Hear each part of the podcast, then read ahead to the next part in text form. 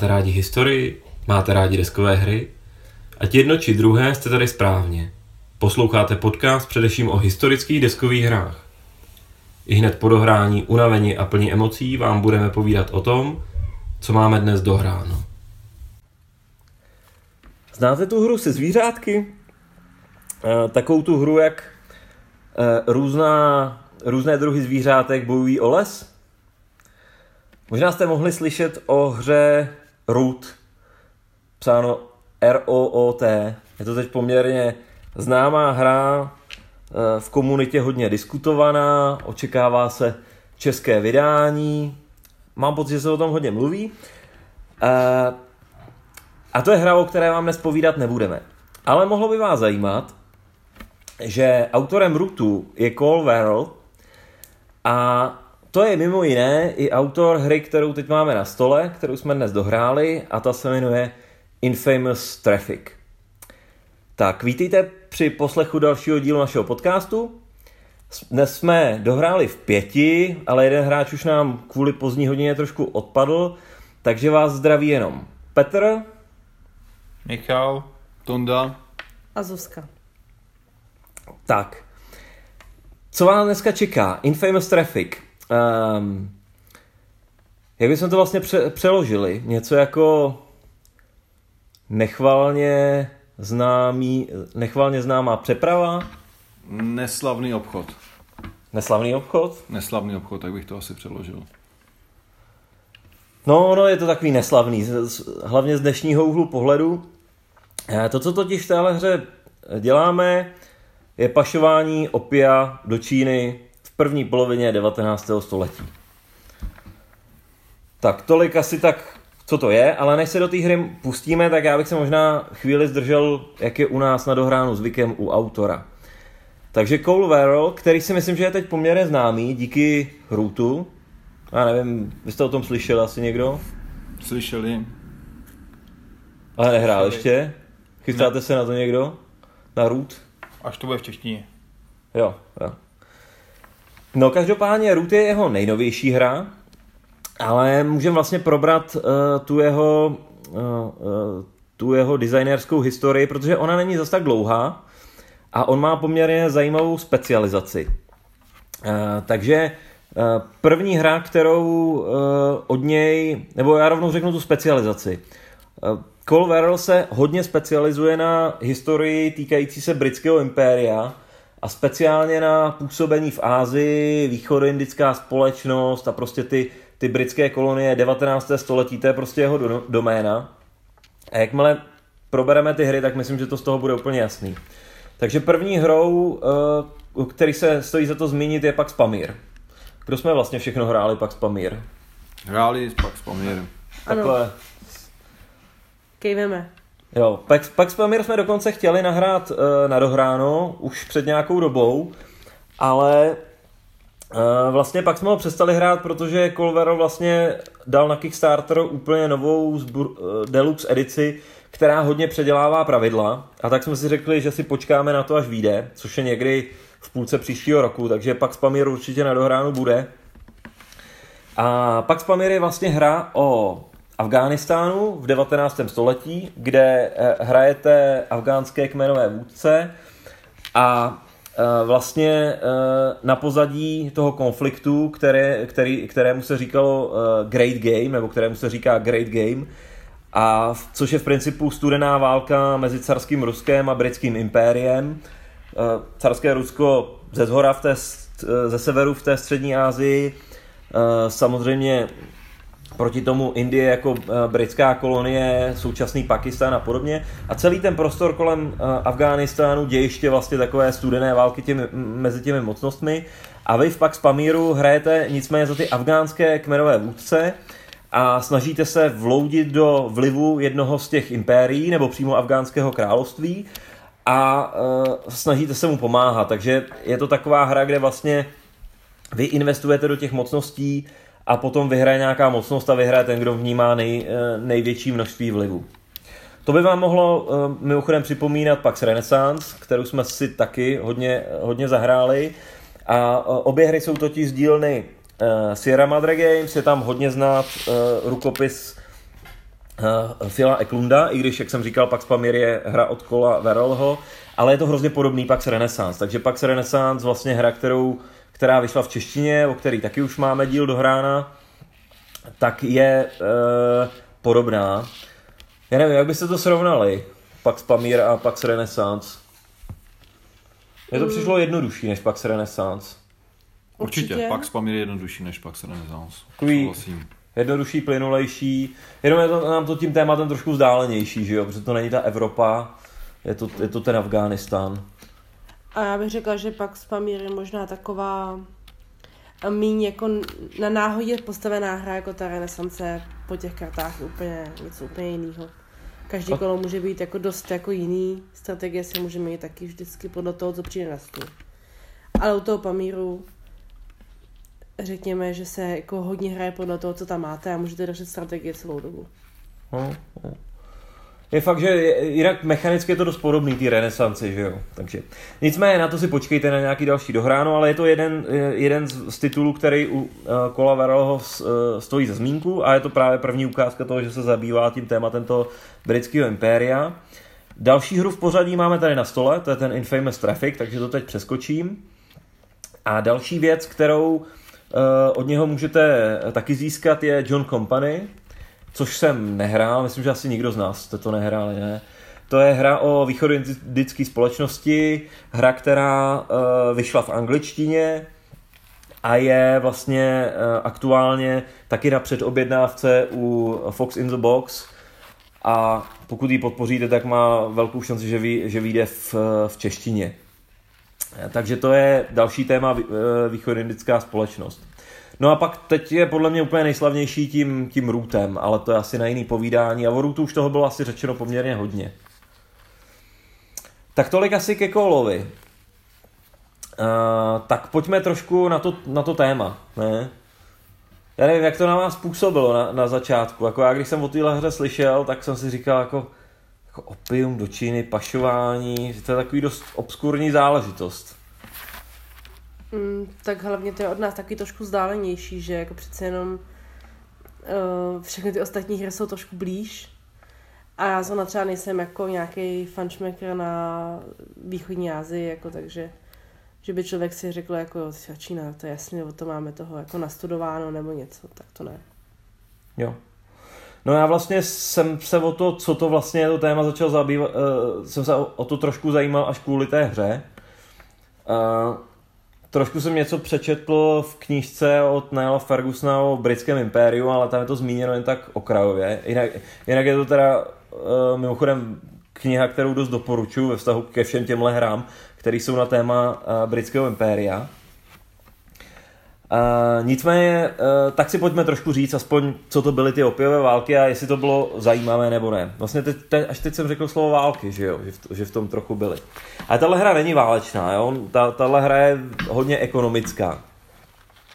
Takže uh, v, uh, co, co se tam dělo teda v té první polovině toho devatenáctého století je, uh, uh, je to o tom, že uh, vlastně do Číny, a nebyli první Britové, myslím, že byli první Portugalci, se dováželo opium. V téhle té době, a ta hra mimochodem můžu rovnou navázat, se odehrává v dekádách, vlastně jsou tam čtyři tahy, dvacátá léta, třicátá, čtyřicátá a padesátá léta právě devatenáctého století, kdy v téhle té době se začal rozvíjet ten obchod s opiem, kdy ho tam vlastně do, začali dovážet, dovážet Britové z Indie. Oni ho tam začali dovážet hlavně proto, aby měli, aby, aby jim kvetl obchod s tím, co oni potřebovali od Číny a neměli to fakticky čím zaplatit. A to byl čaj. Což je takový paradox, že jako obchod s nar- narkotiky jako vlastně se rozjížděl hlavně proto, že prostě v Británii začal být oblíbenou komoditou čaj a prostě Britové chtěli čaj, tak, tak začali dovážet opium do Číny. Samozřejmě ono to zní dost jako drsně, že jako hrajeme tady opravdu obchod s narkotiky, ale v tom devatenáctém století se na to nepohlíželo až tak jako, jako na to asi se díváme ty prostě dnešníma očima, že jo. Nelegálně. No ono to bylo nelegální, jako. Ty osmnáct dvacet jedna, myslím ten rok, kdy to ti Číňani prohlásili za nelegální věc, ale ono to nebylo ani tak ze zdravotních důvodů, jako že by se báli o tu svoji populaci, protože samozřejmě to ještě byla Čína uh, ta dynastická, kde prostě jako uh, nějaký národní uvědomění Číňanů tam prostě nebylo, ty nacionalistické revoluce, ty přišly samozřejmě o mnoho dekád uh, později. Ale oni říkají, že to opium totiž uh, oni kouřili jako pohromadě. A že se jako uh, ta vláda se bá, bála toho, že se začaly vznikat jako skupiny těch lidí a oni nepotřebovali jako to, to, to sdružování. Takže tam byly spíš politické důvody, kdy se báli nepokojů, nějakých revolucí, vznikání nějakých prostě frakcí a takových věcí uh, díky tomu, že je tam to opium. Jo? Takže to bylo jako spíš uh, hnací motor, proč to, proč to Čína nechtěla. A proto vlastně, a rovnou zase navážu na tu hru, tak v té hře je to vlastně od začátku zakázaná věc, jo, že, či, že to opium se tam dovážet nemá, takže ho tam opravdu pašujeme v té, v té hře. No a pak, takže to je to, co se tam dělo, prostě Britové tam s tím masivně obchodovali, Číňani se proti tomu začali bojovat, jejich vlastně úředníci, jejich prostě fakticky policejní složky proti tomu začali bojovat. Mohli byste slyšet o čínském národním hrdinovi Lin Zexu, který mimochodem v téhle hře má jeden, jeden žetonek, což byl nějaký vysoký úředník, který proti tomu zakročil rázněji a vlastně v jeden okamžik dal nějaké z toho skonfiskované opium vlastně zlikvidovat. A to byla jako poměrně rychlá záminka pro to, kdy vznikla, no to nebyla přímá záminka, záminky ve skutečnosti byly nějaký, nějaký lokální konflikt, který úplně s opiem nesouvisel, ale byla to zmín, záminka pro to, aby byla rozpoutaná ta první opiová válka. Byly dvě ty opiové války, ta první vlastně, nebo o čem byla ta opiová válka? Ono to nebyla úplně válka, jak si tady dokážete představit, protože spolu bojovalo prostě britské impérium proti sice velkému císařství čínskému, ale samozřejmě technologicky a vojensky neúplně srovnatelnému. Takže tam proběhla nějaká námořní bitva, kdy tam byly ty čínské džunky proti prvním parníkům, prvním paralodím. Byl to vlastně počátek tomu, čemu se říká potom gunboat diplomacy, takové to prosazování těch britských zájmů, tím, že tam připlujou ty lodě a vysvětlí těm, těm lokálním, kdo, kdo je tady pánem jako těch moří a že by ty přístavy měly trošku spolupracovat. To byl ten začátek. Takže ta válka byla poměrně rychle, rychle rozhodnutá, poměrně jednoznačně ve prospěch těch Britů. Došlo k příměří, byla podepsaná takzvaná Nankinská smlouva. A e, důsledek všichni asi ve skutečnosti známe, i když málo kdo tuší, jak, e, co byla ta příčina. E, důsledek bylo odstoupení Hongkongu Britům jako území. Jo, což e, ve skutečnosti nebylo nic nestandardního. Číňani byli zvyklí jako v rámci, e, v rámci nějakých mírových dohod prostě e, vyměnit kus území za, nějaké, e, za nějakou dohodu o nějakém obchodu a podobně. A tím se vlastně otevřely ty, e, ty přístavy, ten, speciálně ten Hongkong obchodu. A konečném důsledku vlastně vzniklo to, že Čí, Čína začala být otevřená tomu světovému trhu nejenom s opiem, ale vlastně s jakýmikoliv komoditami. A ty historici říkají, že to vlastně Číně ve, ve finále pomohlo. Jo? Ty, všechny tyhle, tyhle záležitosti. Druhá opiová válka byla sice v nějakém intervalu a spíš to bylo jako pokračování té, té první. No. Co jsem o tom slyšel, tak není to úplně nevýznamná událost vlastně v čínské kultuře, celý ten obchod s opiem, protože, jak jsem říkal, Lin Zexu je ten e, národní hrdina, ten den, kdy e, vlastně oni, e, kdy, e, kdy on dal zlikvidovat to skonfiskovaném opium v nějakém větším množství, tak oni doteď mají e, vlastně, nevím jestli státní svátek, ale mají to den boje proti narkotiky, to mají prostě ta Čína. A i prý je to prostě v jejich kultuře zakořeněný a určitá, určitá vlastně jakoby antagonie vůči západu a vůči prostě Britům a těm teď vlastně i asi dalším pokračovatelům tak, tak, tak tam vznikla jako v, tuhle, v tenhle ten okamžik. Takže to není věc, která se jako nemůže projevit i, i v dnešních jako v dnešní politické situaci, ale to už jsme moc daleko. Tak tolik jako na úvod, o čem, o, o čem byla ta uh, historická situace, a teď se pojďme pobavit teda, o čem je vlastně ta hra. A já si myslím, že vlastně to, o čem jsem mluvil, tak většina tady těch věcí v té hře je, ne. Jo. No to, co je tady potlačeno na minimum, vlastně to vezmu od konce, jsou ty opiové války. Protože tady v téhle hře se neválčí. Tady sice opiové války můžou proběhnout, ale vy vlastně jako se automaticky předpokládá, že Britové vyhráli, jenom se rozhoduje jako, co vlastně ty Britové zničí nebo co si zaberou, no. Jaký ten přístav si otevřou a podobně. No. Tak jo, tak pojďme rozebrat trochu, uh, trochu tu hru. Já jsem ještě neřekl, od jaké vlastně vydavatele. Infamous Traffic je od Hollandspiele, což je americká firma, od které je teda pekelně těžký tady něco sehnat, respektive uh, minulý týden jsem se dozvěděl, že už existuje evropský distributor, nebo des, distributor firma, od které se dá něco od Hollandspiele objednat. Já jsem zatím jinak od Hollandspiele všechno kupoval, zatím jenom přímo ze států. Na dohránu jsme jednu hru měli a pro mě Hollandspiele ten mimochodem teď asi nejzajímavější uh, vydavatel z pohledu toho, co tam vlastně, jako z pohledu toho, jaký speciální hry má. Hmm. Jo, že m, fakt jsou tam hrozně zajímavý témata, to, to co vydávají, takže m, si myslím, že na dohránu to asi nebude poslední hra od Hollandspiele, ale aktuálně prostě, když od nich budete chtít něco koupit, tak nejjednodušší cesta je teda objednat napřímo ze států. Výhodou teda je, že ta hra stojí kolik chce, tak oni na, na ten balíček napíšou, že stojí dvacet dolarů, takže jsem zatím ještě ani jednou Ne, neřešil proclení u těchto těch balíčků, což je jako fajn. A jinak uh, by se měly ty hry dát koupit od britských Second Chance Games, což jsem ještě, co, což vím, že už mají na webu, nezjišťoval jsem, jak je to výhodný, ale přece jenom je to v Evropě, takže tam to clo prostě nehrozí, no. Takže třeba se to nějaký obchodník... Je levnější poštovní výrazně. No, jasně. To poštovní je velký samozřejmě z těch států, no. A oni to nejsou velký krabice. No, graficky tu hru přímo si vytvářel ten Cole Wehrle. Mně se to teda graficky hodně líbí, je to takový jako decentní, ale ten, je, je to tam prostě hezký. Chvíli, jediný, co mi vytknul té mapě, že tam není uh, ta... Růžice. Růžice. Já jsem právě chtěla říct, že jsme na poprvé vůbec nebyli schopni tu mapu správně zorientovat v prostoru, takže v Růžici by se určitě hodila. Ale i zase poměrně přehledná, velice hezky připravená na ten první setup, což u těch her je jako docela pravidlem, takže se tomu nedá jako moc ztratit. Jo, třeba ten setup, to je rovnou jako věc, která je tady blesková, protože vlastně celý setup je na ploše. Jo, že i ty iniciální žetonky tak jsou tady naznačený, kam přijdou, což no. A on je to asi o tom, že tohle my většinou jako mluvíme o těch wargames, o těch historických simulacích na dohránu.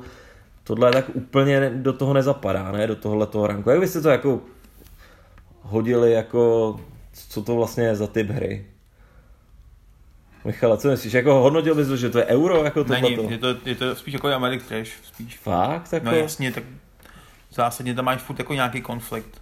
No konflikt je tam strašný, ale jinak je to téměř do posledního okamžiku dopočítatelná hra a no, málo kdy tady člověk to jako něco sází. To dopočítatelný není úplně. Mm. Jako máš hrozně fakt proměnných jakoby těch prvků, co se dělá, může stát, co na tebe zbyde, co budou hrát ostatní. Je to jako... Hmm. Je, ty reaguješ na to, co zahraje soupeř výslovně a můžeš ho nutit i svýma tahama dělat věci, co on, se mu nehodějí. Nebo jsou pro něj hmm. úplně jako nevýhodný. Ale já si myslím, že to je možná to, že Petr vlastně jako říká, že to dopočítatelný je, a já si myslím, že je v malém počtu hráčů. Takže určitě bych asi doporučila to hrát jako samozřejmě ve větším počtu, protože potom už je třeba ve třech nebo ve čtyřech lidech je skoro jako jistý, co budete hrát a co budou hrát i další hráči, a dokonce si umíte i říct, co třeba budu hrát za dva tahy, což třeba v pěti jako je prostě nemyslitelný, že byste dokázali odhadnout, co udělají další čtyři lidi na stolu před váma a co na vás vůbec vyjde jako hmm, hmm. je dost sázka do loterie. Jo, je to jako hodně konfliktní, co ti zůstane, co ti nezůstane, hmm. to různý podráží. Konfliktní je to strašně, tak musím, myslím, do, se dostane v tom, v tom hodnocení, no. Ale já jsem spíš tím myslel, že tam jako je naprosto eliminovaný faktor náhodu, že tady opravdu dost minimální, že tu faktor, ten, tu náhodu tvoří hráči, no. Ale pojďme asi roze, rozebrat ty mechaniky. Ty, to... ty, ty misky jsou náhodný, mm-hmm. ty, ty ti můžou ovlivnit dostu, dostu, dostu, ty kola. Jo. Dobře, tak pojďme rozebrat ty mechaniky trochu. Takže za prvý ve hře představujeme vlastně ty anglické obchodníky. Máme tady, kaž, všechny ty hráči jsou symetričtí, ale má každý nějakou destičku a na tým má vlastně název toho, toho konkrétního obchodníka, jsou tam vlastně ty historické postavy, což, což je fajn, ale jsou tady jenom jako název. Film je prostě naps- přímo napsaný, co ty dříve byly, no. Jo. A vlastně spolu soupeříme a paradoxně ale spolu nesoupeříme jako o co největší zisk, že jo? Tak částečně musíš jako kooperovat, ale soupeříš. Jako s někým chceš kooperovat, s někým zase soupeříš. Je to takový, jako, že potřebuješ ty protihráče, mm. ale zároveň někdy se to výslovně nechceš. No já jsem myslel to, že vlastně během hry máš opravdu, je tvým podstatným měřítkem je příjem té společnosti. S tím se pořád prostě šachuje, no. Ty se to snaží zvyšovat a pak za chvíli se asi dostaneme k tomu, že se tady děje spousta věcí, proč se ti pravidelně snižuje. Ale e, jde o to, že to ve skutečnosti nejsou vítězný body. Že vítězný body jsou tady vlastně za dvě věci. Za prvý e, je to, že jste takzvaný industry leader, protože vy tady vlastně e, se můžete specializovat na nějaké věci, nebo respektive vy můžete to e, op, opium buď to produkovat v té Indii, takzvané bedničky, jsou tady žetonky, pak jsou tady žet, žetony lodiček, to znamená, můžete e, řeš, řešit tu přepravu, a nebo můžete mít obchodníky. A za to všechno se vlastně skóruje a podstatný je, že ten hráč, který má nejvíc, vždycky buď to těch lodiček, bedniček nebo těch klobouků, těch obchodníků, tak je industry leader v té dané věci a to je vlastně první možnost, jak zaskorovat body. Hmm, ale myslím, že to ti nikdy nezůstane skoro nakonec.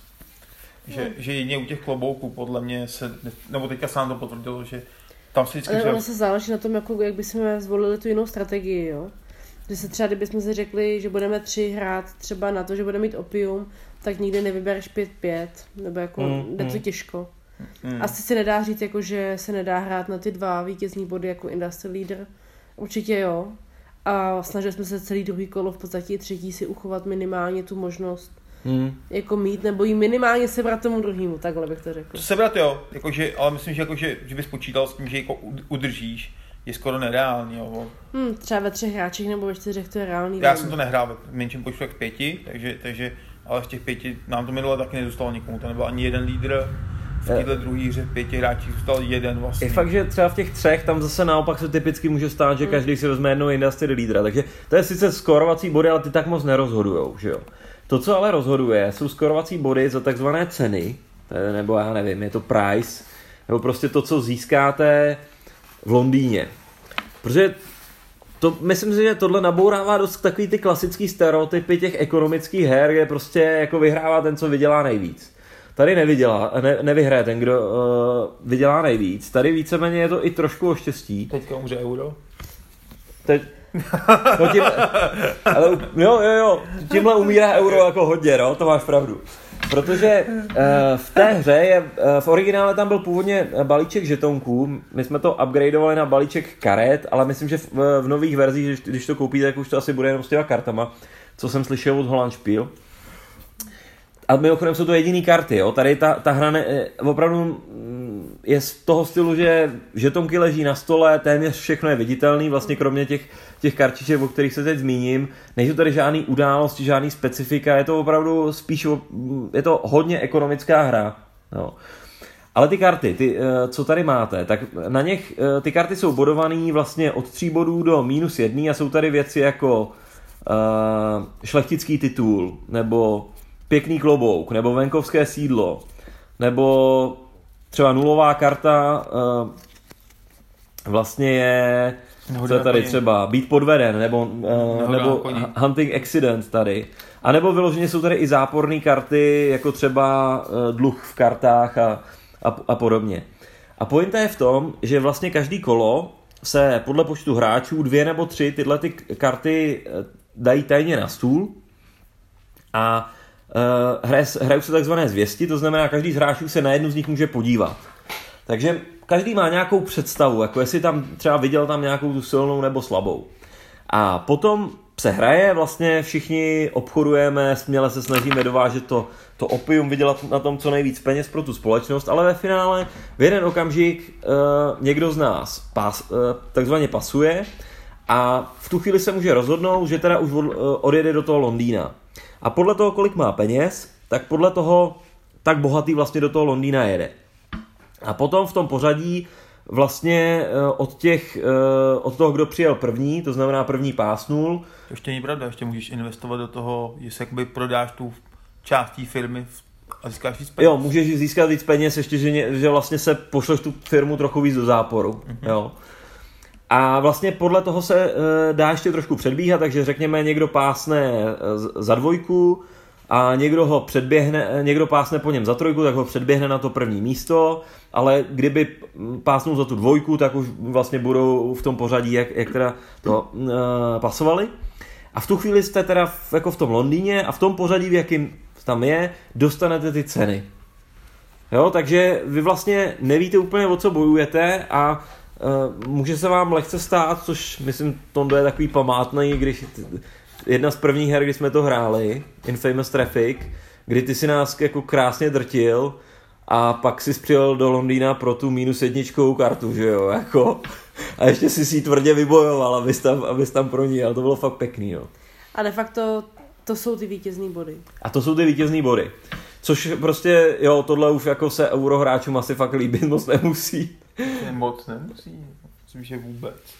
Hmm. A to bych nechal na hodnocení, jak se to líbí třeba nám, jako, ale prostě princip je ten, že, že peníze jsou tady jenom prostředek, podstatný je dojet do Londýna, abyste si prostě tu London season prostě užili, co nejprachatější a něco na tom vydělali a trochu doufali, že prostě vás nepotká třeba ten skandál, že jo, to je taky taková hezká karta tady s malou holčičkou. A nebo potažmo tam radši nedojet. A nebo tam nedojet, což je taky dobrý rozhodnutí. Ale jsem nula není úplně špatná občas. Mm. No, nula není špatná, protože je to tiebreaker, že jo? Když mm. je stejný počet bodů, tak tiebreaker. Pořád nejsou peníze, ale tiebreaker je počet těch karet. Takže v tu chvíli je lepší mít zápornou, než nemít žádnou. Aspoň ano. Trocha slávy, než, než to. Prostě peníze si do hrobu člověk nevezme, jako. Prostě každá reklama dobrá reklama. Mm? No, takže to je skorovací mechanismus v té hře, který je dost unikátní, ale víceméně jako bokem toho celého. A vlastně pokud se to hraje na ty čtyři tahy, nebo v pěti hráčích se to hraje na, na tři tahy, tak vlastně si tohle užijete za tu hru jako třikrát nebo čtyřikrát, jo? To, že se získá nějaký ty, nějaký ty ceny a zajímavě to s tím hýbe, s tou hrou, no. No, pojďme rozebrat teda ten vnitřek, jako jak se hraje ta, ta, to pašování vlastně. Já bych to asi zmínil, že ten princip je hlavně v tom, já nevím, někde, něk, slyšel jsem nějaký pojem co-petition, že to takový je vlastně částečně nám nutná kooperace, ale částečně vlastně spolu soupeříme. Princip je ten, že se tady vlastně uzavírají takzvané supply chainy, to znamená ty řetězce těch dodávek. Můžete si to představit tak, že na mapě máte prostě několik políček spojených jako řadu. A ty políčka, když popíšu třeba hned ty první v tom Hongkongu, je první políčko je vždycky ten výrobce. Takže tam musí na to políčko přijít někdo, kdo tam dá tu bedničku a kdo prostě to opium vyrábí. Pak tam musí dát někdo tu loď, že to tam doveze. To je to druhý políčko, modrý jako moře. Pak je tady světle modrý políčko, to jsou ty lokální vody. A tam na začátku vlastně žádný hráč nic nedá, tam musí přijít takzvaný pašerák, což je takovej černý žetonek s vlastně s tou pirátskou lepkou, protože, jak, jak jsme říkali, ta Čína to zakazuje, to, to pašování, takže tam prostě potřeba, aby tam to tam někdo dovezl. No a potom tam musí být ještě další pašeráci nebo uh, podplacení úředníci a, a nebo to, obchodníci. A nebo obchodníci na to, aby to vlastně prodali na té uh, na té pevnině. Takže vlastně zaplní ty zbývající bílý místa na ploše. Přesně, takže jsou tady vlastně takový řetězce od čtyřech do šesti políček těchhle různých typů a hráči vlastně jako se snaží to zaplnit a jakmile to zaplní a spojí to, tak v tu chvíli může začít proudit to opium a oni zaskorují ten, ten příjem.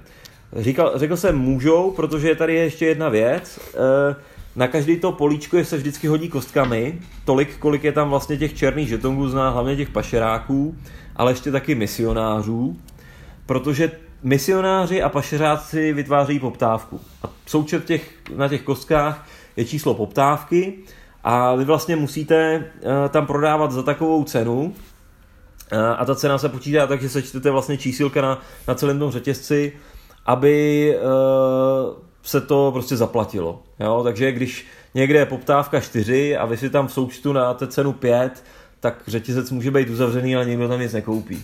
Hm? Takže to je ten hlavní, hlavní mechanismus, kdy prostě hráči se snaží takhle společně jako v úvozovkách spolupracovat, i když já nevím, jako z téhle hry mám pocit spolupráce. To. A zase to vytváří takovou zajímavou směsici, že můžete záměrně ten řetězec nastřelit a čekat, jestli třeba případně některý z ostatních, kteří už nutně potřebují třeba zainvestovat nějaký peníze nebo je získat, jestli třeba tu svoji položku podstřelí, sníží, protože i tady honsto je v té jako hře přípustný. Můžete se záměrně v tom řetězci vyměňovat, podstřelovat a prostě ten řetězec se v podstatě de facto pořád mění a generuje to ty roz, různý jako hupy nahoru a dolů v tom bodovém skóre, v těch penězích, de facto v tom, kolik můžete třeba udělat i investičních akcí. Hmm, hmm.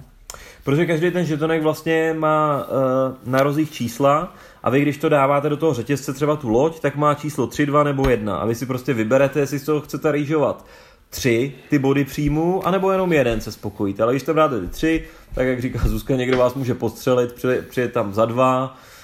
A proto jsou to třeba i akce snížení té ceny, vy můžete dobrovolně si snížit tu cenu, abyste si zajistili, že nepřijde jiný obchodník a nepostřelí vás. No, zajistíš, že budeš ten lídr. A nebo když jste industrial leader, což už jsem zmiňoval, prostě máte nejvíc třeba těch lodiček, tak vás nemůže postřelit z principu, že jste industrial leader. Takže ty machinace jsou tady jako dost gigantický. A nebo jako je to jedna z těch možných herních strategií potom podstřelovat si tu cenu záměrně, abyste nemuseli ukončit tu hru a jakoby pasovat nebo jde do toho Londýna, když víte, že tam třeba na vás čeká minus jednička, dvojka nebo něco takového. Mm, mm. No, tady jeden mechanismus. Další zajímavý mechanismus, abychom asi měli zmínit conspiracy circles, ne? Konspirační kruhy. Což teda mimochodem mě se to strašně líbí, že jsou to kruhy na té na té desce. To je prostě jako tak, takový jako čínsky vyzdobený. To připadá čínský misky, co máme doma na jídlo. No vidíš, to je přesně ono.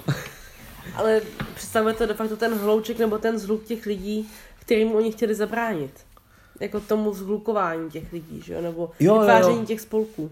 Přesně tak, protože v těch kruzích se losují žetonky, které nejsou teda hráčů, ale jsou generický. A tam jsou právě ty misionáři, pašeráci, ty by- byrokrati, což jsou vlastně teda ty, vlastně ty čínský, čínští vlastně úředníci, kteří ale se taky dají zaplatit a v tom řetězcu prostě můžou prodávat. Pak tam jsou ještě žetonky policie. policie vlastně a to buď takové, které jenom zajišťují ty území nebo vyloženě dělají takzvané policejní akce, kdy opravdu vlastně likvidují ty černé žetonky, takže typicky ty pašeráky nebo ty misionáře případně. A tím pádem likvidují sestavené řetězce. A tím pádem likvidují ty ty, takže vy si sice sestavíte řetězec, ale přijde jiný hráč, zahraje tam policejní akci tím, že použije toho policajta a řetězec se celý rozpadne. A můžete to stavět znova, samozřejmě. A ještě jsou tam vlastně ty britské vlajky, a k tomu se zmíním. Ale princip těch kruhů je vlastně strašně jednoduchý, elegantní. Prostě v každém tom kruhu je zhluk těch žetonků, v některých víc, v některých méně, pak se to, různě, pak se to vždycky doplňuje na konci kola, takže se to může různě měnit během hry. A vy vlastně za jednu akci můžete vzít celý ten konspirační kruh, takže to jsou třeba dva pašeráci, jeden misionář, ještě různě drahý, drazí pašeráci, protože ty pašeráci si taky vždycky z toho řetězce nějaký peníze vezmou. A vy prostě t- ten kruh vezmete a někam ho umístíte. Takže je tady spousta vlastně takhle dostupných akcí pro všechny hráče, využít nějaký ten konspirační kruh a někde ho, někde ho použít a s, e- to dělá strašnou variabilitu v té hře, že jo? Protože to je vždycky náhodně nalosovaný, máte kolo, kdy tam není žádná policejní akce, takže pašeráci se nebudou hmm. jako odstraňovat. Já si myslím, že ještě možná dobrý říct, že ty, uh, ty konspirační kruzy jsou jakoby odkrytý, že všichni hráči vidí, co tam jako ty možnosti uh, jakoby jsou ale de facto nevíte, jestli ten hráč za váma uh, využije ten konspirační kruh nebo použije nějakou vlastní akci, umístí třeba něco na plánek a prostě jako i když si třeba vyhlídnete krásnou Uh, akci, kterou byste chtěli zahrát, tak na vás nemusí vůbec zbýt, anebo vám ji třeba použije někdo před váma a záměrně vám se stejnýma třeba položkama zhatí vaše plány třeba na jedno až dvě kola dopředu. Hmm, hmm. Protože tato hra je hrozně o tempu, že jo? Tady jako největší limitace je v tom, že když je hráč na tahu, tak udělá jednu akci. A vám by se hrozně líbilo dát tam toho pašeráka a ještě tu lodičku třeba. Ale to prostě neuděláte. Vy tam dáte jenom tu lodičku nebo pašeráka, pak hrajou všichni ostatní, oni to vidí a reagují na to. Proto ta hra je i dost postavená na tom, že vlastně můžete hodně predikovat, co vlastně ty ostatní budou chtít udělat, jo? Půjdou proti vám, nebo to, a je to o tom, kdo to jako líp dopočítá, odhadne ty tahy těch protihráčů. Spíš ne dopočítá, kdo odhadne, co kdo bude dělat. A, jo. a i styl hraní, jo. Jak hrajou ty hráči. Jo, jo. Je to fakt, protože jsme měli, řekněme, poklidné hry, kdy jsme si záměrně sami sobě neškodili nebo ostatním, a velmi škodli, škodící hry, bych řekla, zákeřný, kdy, když jste viděl nějaký potenciální krok k nějakému zisku bodu nebo čehokoliv, tak vás hned někdo zabil. No to je základní mechanika této hry, no. Brzdit ostatní hráče. Ano. To je tvůj herní styl, Tondo. To není, to je to prostě potřeba nutit toho hráče dělá on tak, který je pro něj zbytečný, nebo není zbytečný, ale není tak výkonný, no. Ne, já si tam srandu, ale souhlasím, jo. Je, je to fakt, jako tahle hra je, prostě tohle není ten, a tady opravdu asi se teda budu protiřečit s tím eurem, tohle opravdu není nějaký engine builder, kde si prostě stavíte tu svou ekonomiku. Tady je to o tom, jak postřelit cenu toho druhýho, nebo jak na ně poštvat policajty, nebo milion cest, jak tady můžete tomu druhýmu škodit. Tohle je tvrdý konkurenční boj, vole, dneska do dnešní doby na e-shopu. Kdo dá nižší cenu, ten vyhrává a, a vyplatí se to občas dávat za nulu, jenom aby se nalákal prostě, nebo poškodil prostě. Je to tak, no. Vlastně těch specialit jako tady není tolik, vlastně je tady jediný žetorek, který vybočuje z té řady a ten vůbec nemusí přijít do hry a to je ten Lin Zexu, což je vlastně jenom speciální policejní žetonek, který má dvě policejní akce a dokonce jsou povinný, protože normálně si můžete vybrat, jestli policejní akce chcete nebo, ne, nebo nechcete udělat. No. no ale ještě zmíníme jednu podstatnou mechaniku tady v té hře, aby jsme dali ten obrázek celkový. A to je o tom, že mezi těmi konspiračními kruhy máte ještě takzvané britské vlajky, což je vlastně vliv, řekněme, těch uh, britských důstojníků, kteří se tam pohybují. A uh, ty mají uh, ten efekt v případě toho, že vypukne ta opiová válka. Protože uh, to, co se tady ještě děje, je, že uh, vlastně sledujete množství těch policejních žetonků, Queen Forces na, uh, na ploše jako celek, a zároveň sledujete takzvaný outrage, což je spíš vlastně naštvanost těch, těch Britů, která vzniká tehdy, když vlastně policejní akce třeba zlikviduje pašeráky. Tak to se samozřejmě Britům nelíbí, protože pašeráci jsou hodní, takže tam vzniká ten, ten že roste ta, ta nespokojenost. nespokojenost těch Britů. Stejně tak tam roste tím vlastně tím vlivem ve chvíli, kdy někdo bere ty, ty vlajky. A na konci každé té dekády toho kola vlastně se vyhodnotí, jestli náhodou nespokojenost nepřetekla přes, ten, přes tu policejní kontrolu nad tím územím, těch, ty Queen Forces. A pokud se tak nastalo, tak vznikne ta opiová válka. Já už jsem vlastně tady naznačil, že opiová válka byla dost jednostranný konflikt a opravdu se tady nevyhodnocuje nijak jinak, než že vlastně se určí velitel, což je ten hráč, který má nejvíc těch britských vlajek. A paradoxně nejzajímavější situace vzniká, když je tam remíza, protože pak se ty hráči musí dohodnout. A když se nedohodnou, tak žádná opiová válka nebude. Prostě ty Britové nad tím mají plnou kontrolu, nad tím, co se děje nebo neděje. A během té opiové války vlastně oni můžou zase pomocí toho, kolik je těch vlaječek, to znamená, jak moc silná je ta, řekněme, já myslím, že to simuluje něco jako vůli těch Britů do toho investovat ty vojenský zdroje. Tak podle toho vlastně oni můžou Uh, fakticky vynutit tu dohodu s těmi Číny, s těmi Číňany, tu, tu mírovou dohodu, která může být o tom, že třeba tady se zruší nějaké ty policejní jednotky A to, co je na tom nejzajímavější, když tam nejsou ty policejní jednotky, jak se tam může otevřít ten přístav. Jinými slovy, to je to, co se stalo historicky, že vlastně ten Hongkong byl uh, předán Britům a tím pádem se tam otevřel ten volný, volný obchod. To se tady může stát, typicky v tom Hongkongu se to stává. Dokonce v té hře v pě- pro pěti hráčů je to úplně v setupu, že tam je rovnou ten jeden přístav otevřený. A může to být, uh, a může se to tady ale stát i jinde v těch víc přístavech. No a ten rozdíl toho otevřeného přístavu spočívá v tom, že pak tam už nepotřebujete toho pašeráka, co to tam doveze v těch mělkých horách. Prostě tam ty britské lodě můžou zakotvit přímo v tom přístavu. To je jeden výrazný rozdíl. A druhý výrazný rozdíl se ještě váže na jeden mechanismus, který jsme nezmínili. Tady vlastně na ploše jsou ty kostky, ty poptávky, a pak je tu takzvaný dice pool, což je prostě jenom půl těch kostek, ale oni jsou rovnou otočený na nějaké straně. A ten autor tady pracuje ještě taky s, s jedním mechanismem, který v těch eurohrách není úplně běžný. A to je vlastně, že abyste mohli někde v nějakém tom regionu něco dělat, tak tam musíte mít takzvanou příležitost. A příležitost je tehdy, když číslo kostky v dice poolu se shoduje aspoň s jedním číslem kostky v tom regionu. Takže opravdu tady je určitá míra náhody, ale ono ty kostky se hážou fakt jako párkrát za hru, takže je to relativně statická věc, kdy prostě vidíte, že tenhle region, jako byla by tam poptávka, ale není tam příležitost tam prostě poslat, řekněme, tu loď, nebo tam začít e, dodávat to, to, to zboží. A právě ve chvíli, kdy je otevřený přístav, tak tohleto omezení z toho padá. Prostě v, obe- v tom regionu, který je otevřený, tam se může e, všichni dělat akce dle libovůle.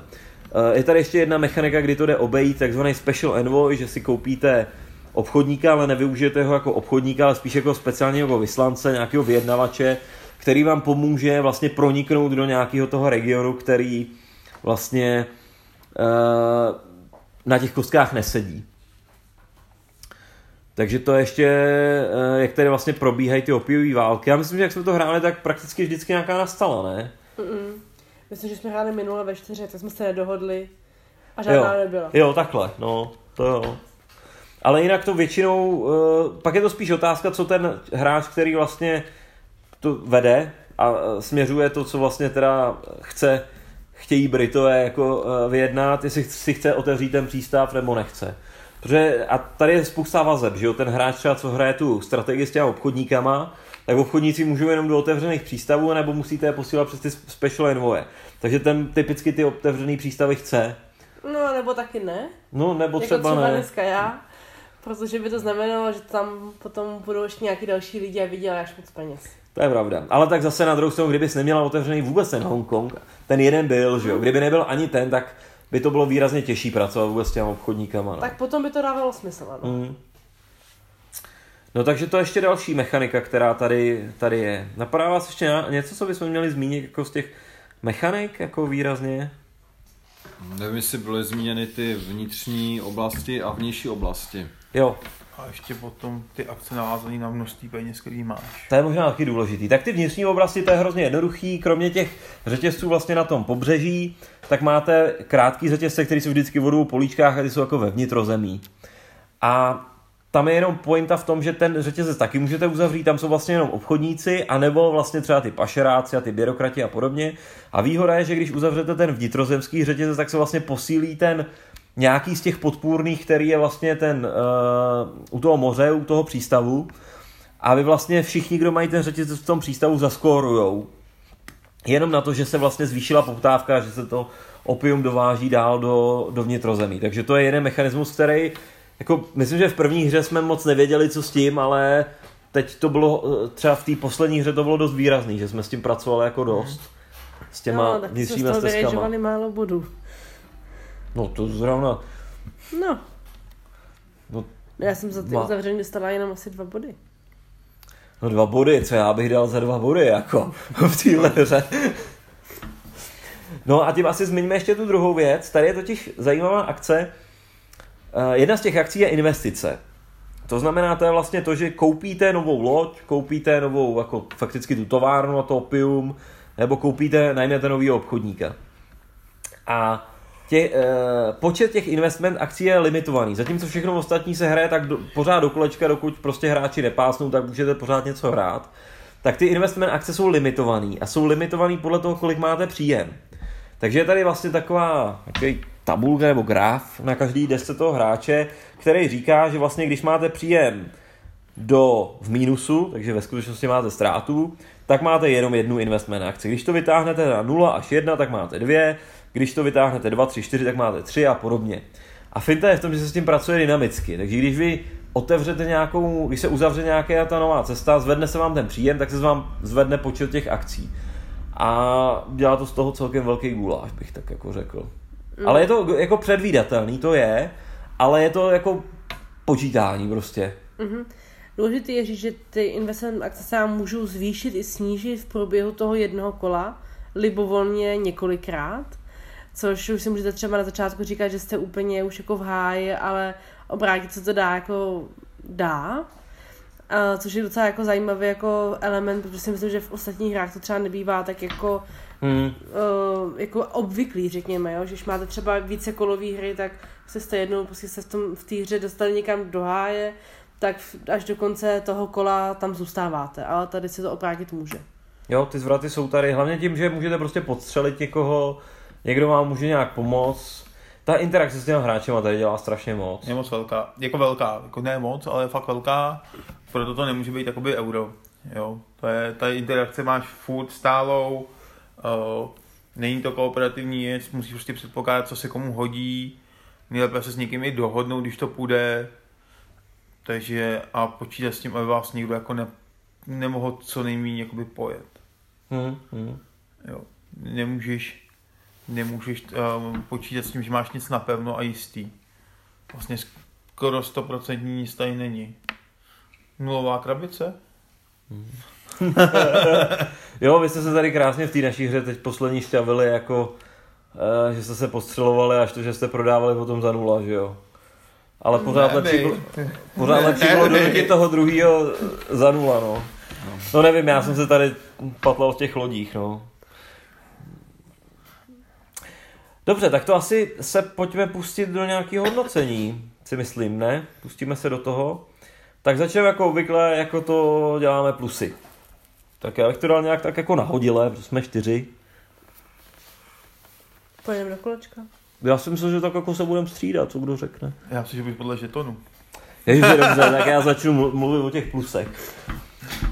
Uh, Tak já začnu tím nejjednodušším, mně se to líbí tím designově. Mně se líbí jako ta grafika, ona je fakt taková jednoduchá, ale, ale jako ten, za prvý ten, je tam vidět ta Čína a je tam vidět i ta, i ta Velká Británie, jo.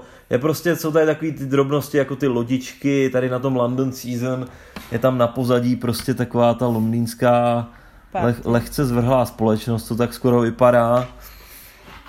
A prostě to, jako ten design se mi, se mi líbí dost, já bych na něm prakticky nic ne...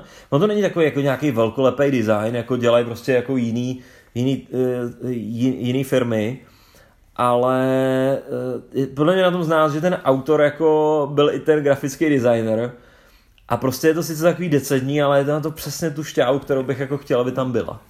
Já bych ještě i doplnila, že se mu de facto vešly skoro všechny pravidla i na tu desku, na to, na to, že to tam můžete vidět, že to můžete přečíst, že vás to docela dobře i vede a zároveň myslel na takový jako drobný niance, jako popisky, obrázky, nějaký po, po, podtext pod těma třeba jednotlivýma položkama, čínský znaky tady najdete, ale není to řvavý a nějaký takový jako extrémně jako přemrštěný, to, ta plocha pořád vypadá jako tak jako čistě a jemně a neruší. Takový decentní střídmý. A teď jsem si všiml, že ty dokonce, protože oni jsou tady názvy těch jednotlivých provincií a oni jsou tady opravdu i v, v té čínštině. No a, no, a třeba v pozadí, že jo, když tam máš vzdálené, tam jsou i hory, že jo, a prostě je to jako takový jako, jako opravdu promyšlený, ale jako strašně decentní. Mm, mm. Jediný, co, že jsme potřebovali ten, ty Google Maps, aby jsme si tu mapu správně otočili a pochopili, že, že sever tady není nahoře, ale že nahoře je ve skutečnosti západ, no. Jo, že se, sever je tam. Jako vodítko může posloužit Tajvan. No a to jsme samozřejmě vůbec netušili, že tenhle ten flíček tady na kraji mapy je Tajvan, než jsme si to opravdu položili proti té mapě a začali zkoumat, je, kde no, jsou ty provincie teď, no. Dobře, tak mapa za mě, první plus. Hmm. Mm. No tak dobře, tak já budu pokračovat. Mně se líbí i žetonky, líbí se mi velice chytře vymyšlený i, i ty, to bodový skóre, který je tam v podstatě všude krásně vidět, i orientace na té mapě, že se podíváte, tak hned víte, kolik kdo, kdy třeba případně má i bodů, a když třeba někdo zapomene si správně posouvat na svým jako uh, keši, prostě ty body, tak to můžete dopočítat i zpátky, jako podle toho, co má zrovna postavenýho na mapě. Což jako zase si myslím, že v některých hrách není úplně takhle přehledný, nebo prostě hůř jako i dopočítatelný, jako prostě to je pěkně vymyšlený. Hmm. Za mě velké plus je to samotný ten styl toho bodování. Že cílem hry není získat nějaké obrovské bohatství, ale získat postavení v britské vyšší společnosti. No. A pod to bych se podepsal. To je jako upřímně řečeno, to, to je pro mě jako alfa omega týhle hry skoro. To jsme to ani neřekli o tom ještě v těch mechanikách, hledu. Ale hezky je učený ten první hráč a směr, kudy se hraje. Jo, to taky. To je, udělá to hrozně moc vlastně. Ten, kdo první pasuje, tak bude příští hráč uh, začínající hráčem a druhý hráč určuje směr, kudy se bude jakoby hrát, jestli proti, ruči, proti směru anebo ve směru hodinových ručiček. Hmm. A udělá to hrozně moc. Je to taková jako drobnost, ale výsledku je to takticky hrozně důležitý. Je to, je to tak, protože ta hra je o iniciativě. Prostě ten základní fakt, že někdo koupí lodičku, tak se stane industry leader v, lo, v lodích. A ten, kdo mu chce konkurovat, tak ho akorát dorovná ve svém tahu a on ho zase předběhne. Takže my je pořád o, ten, o tu iniciativu a je těžký tu iniciativu v takovýchhle no, různých to, situacích jako zvrátit. To no. Je takový, takový, musím říct, jako spíš jenom detail. Tam jde o to, že když já vyrobím lodičku dřív jak ty, tak ji dřív i umístím. No jasně. A když ji dám za tři, ty ji sotva podrazí za dva, ale podrazím za jedna a furt vydělám. No tam je potřeba ji podrazit rovnou za jedna, že jo? No, je to tak. Když ti to ale to taky není tak jednoduchá kalkulace, no. Jo. On je to promíchaný, že jo, s tím... Ve výsledku, ve výsledku to je, to je na tom jako to, i to zajímavý, že, že jakoby uh, to, kolikátej budeš hrát, je dost důležitý. Na začátek je lepší by podle mě později hrát a ke konci čím dřív, tím líp. Když už víš, jak je to vyvinutá ta hra, jakoby, jakoby směrem se vyvíjí. To se mi na tom taky líbí. A proto to pořadí a směr dává hrozný, hrozně, hrozný hmm. možnosti si s tím jako potom dál přemýšlet. Ne, obe, obecně jako mechanicky je to fakt jako je to drsná hra, ale je to jednoduchý. Ne, jako pravidlově je to jednoduchý, jo, to ve chvíli, kdy víme jak no, na to. No, pravidlově jednoduchý. A zase kdo mluví, až u těch minusů bych to zmínil, jako. Ne, ale je to jednoduchý, když to umíme hrát, tak ta hra jako mechanicky fakt jako není složitá, jo. Dneska jsme prostě do těch pravidel se už nepodívali. Já ještě jsem chtěla říct, že jako jsme říkali, že pořadí je důležitý, že se tam dá i v té hře to měnit. Že když se vám nedaří na té třeba první nebo poslední pozici, tak můžete prostě udělat nějaký tak. aktivity k tomu, abyste se dostali třeba na první, ale zároveň je jako docela dobře ošetřený jako v těch pravidlech, když už teda někteří jakoby odjíždí do toho Londýna, tak aby vám ten třeba poslední prostě tady nemohl jako vybrakovat celý, celou tu oblast a hrát si do nekonečna, protože tam prostě nějaký záchytný mechanismy, který prostě hmm. ho jakoby de facto zbrzdí. Na druhou stranu bylo i super si zkusit zahrát, když jsme nikdo nechtěl odjet do Londýna a co jsme všechno udělali na té mapě, než jsme prostě byli donucený tam jet, protože už prostě nebyly ty tahy. Hmm, hmm. Nebylo co hrát, no. Takže jako de facto vás to vždycky nějakým způsobem potom donutí tam jako hold odjet a ty ceny si vybrat, i když třeba víte, že můžou být záporný. Hmm. Hmm. To je, myslím, že dost taky zajímavý, že vlastně ty musíš kalkulovat furt, jako, že i záporná kartička ti může výsledku dát lepší výslednou pozici. Hmm. No taková nulová dává celkem dobrou pozici, a ta záporná ti může uškodit zase v kritickou chvíli. To jo, ale furt, furt, furt, furt je to o tom, že mít jednu trojku je horší, než mít dva, nulu, jednu a dvojku. No je fakt, že já jsem třeba v tom posledním kole jsem měl takový nepříjemný dilema, jestli si pojedu do Londýna pro minus jedničku, abych skončil s minus jedním bodem, anebo jestli do Londýna vůbec nepojedu a jelikož za hru jsem v Londýně ani jednou nebyl, tak skončím bez jakýchkoliv bodů.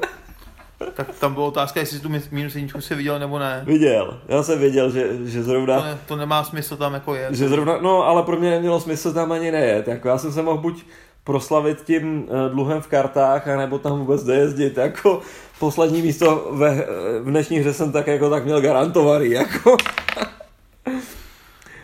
Ne, já zmíním jeden plus, jako podle mě fakt jako ta interaktivita, jako ta drsnost té hry, ta jako víceméně to, že tady není faktor náhody typu házení kostek, to jako občas... No jako je, ale velmi malý. Je tady občas takový, že zkusíte třeba občas udělat někam investici, ale ještě tam nemáte tu poptávku a vy prostě sázíte na to, že až se tam potom vypraví ten misionář nebo ten pašerák, který tam tu poptávku udělá a vyhodíte kostkou, kolik bude ta poptávka, tak sázíte na to, kolik asi bude. Jo, to se tady opravdu může stát a můžete hrát třeba pade na pade, že vám to něco vydělá nebo nevydělá, jo, to se prostě stát může, ale je to spíš párkrát za hru, že tady je opravdu někdo hazarduje s něčím takovým, jinak eh, hazard je v tom, že nevíte, co, co vás čeká v tom Londýně, protože jste viděli jenom tu jednu zvěst a jinak prostě všechno leží na ploše a všechno prostě člověk řeší podle toho, co asi si myslím, že udělají moji soupeři. Hmm. Jo, a tohle je za mě plus, ale myslím, že to zmíním možná i v mínusech, jako taky, protože na, na, to je taková důsečná zbraň celý tohle. Mm, já bych řekla, že plus je, že to je poměrně dynamická, dalo by se říct i rychlá hra, když někdo nesložuje svoje tahy. A dneska jsme to měli poměrně dynamické a rychlý, když jsme měli i časové omezení na ten tah. A někteří ho dodržovali teda. A i když to má třeba čtyři kola nebo tři kola, tak zase vejde to nějakého rozumného času hodiny a půl, dvou. Ale pořád se něco jako docela zajímavého děje, mm. takže to není taková únavná hra, kdybyste hráli třeba jako dlouho a hodně se špekulovalo a přemýšlelo. Jo, se vám to ale myslím, že tady se nedá hrát ani pevná strategie. Mm, mm. To ne. Že to je další výhoda, že nemůžeš mít prostě nějakou, jako podle mě, napevnou vyzkoušenou strategii, která ti bude fungovat. Mm. Mm. Protože ta interakce je tady tak velká, že když ti to jednou zafunguje, tak určitě to prostě někdo v tom pojede. Mm. Mm. Je teda fakt, že já třeba jako na dohránu dost často dostávám dotazy, nebo dost ča- dostáváme dotazy vlastně jako nějakou hru, kterou jsme jako mohli hrát jako s těma lidma, co nechtějí hrát ty velký žetonkovky nebo ty dlouhý historické simulace a nechtějí u toho trávit několik večerů a je to třeba jednoduchý na pravidla, že se to dá vytáhnout s nějakou normální herní skupinou, tak tohle je podle mě typ hry, která se dá vytáhnout prostě se skupinou, kterou samozřejmě nehrajou jenom rodinný hry, ale už něco jako hrajou skutečně, ale časově je to v pohodě, pravidla se vysvětlí v pohodě. Já bych řekl, že to je třeba lehčí jak nová civka. No na pravidla jo.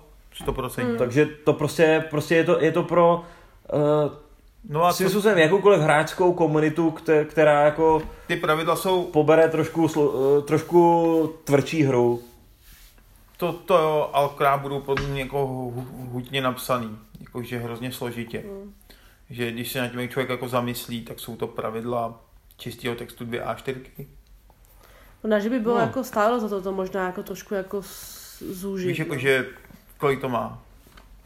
dvanáct čtrnáct stránek textu bez obrázku. Hele, pravidla ne, ve skutečnosti ne. Pravidla jsou klasickým spíš tím wargame stylem, končí na šesté stránce. Jo? Pak už jsou tady design notes a příklad hry, doporučení k nějaký strategii, jo, takže je to celkem jako krátký, jako na, no, na moje poměry. Mně se jako zase na té hře opravdu docela líbí, jakože když tady budete mít nějakýho hráče, který to hrá už jako několikrát, tak to neznamená, že vyhraje prostě.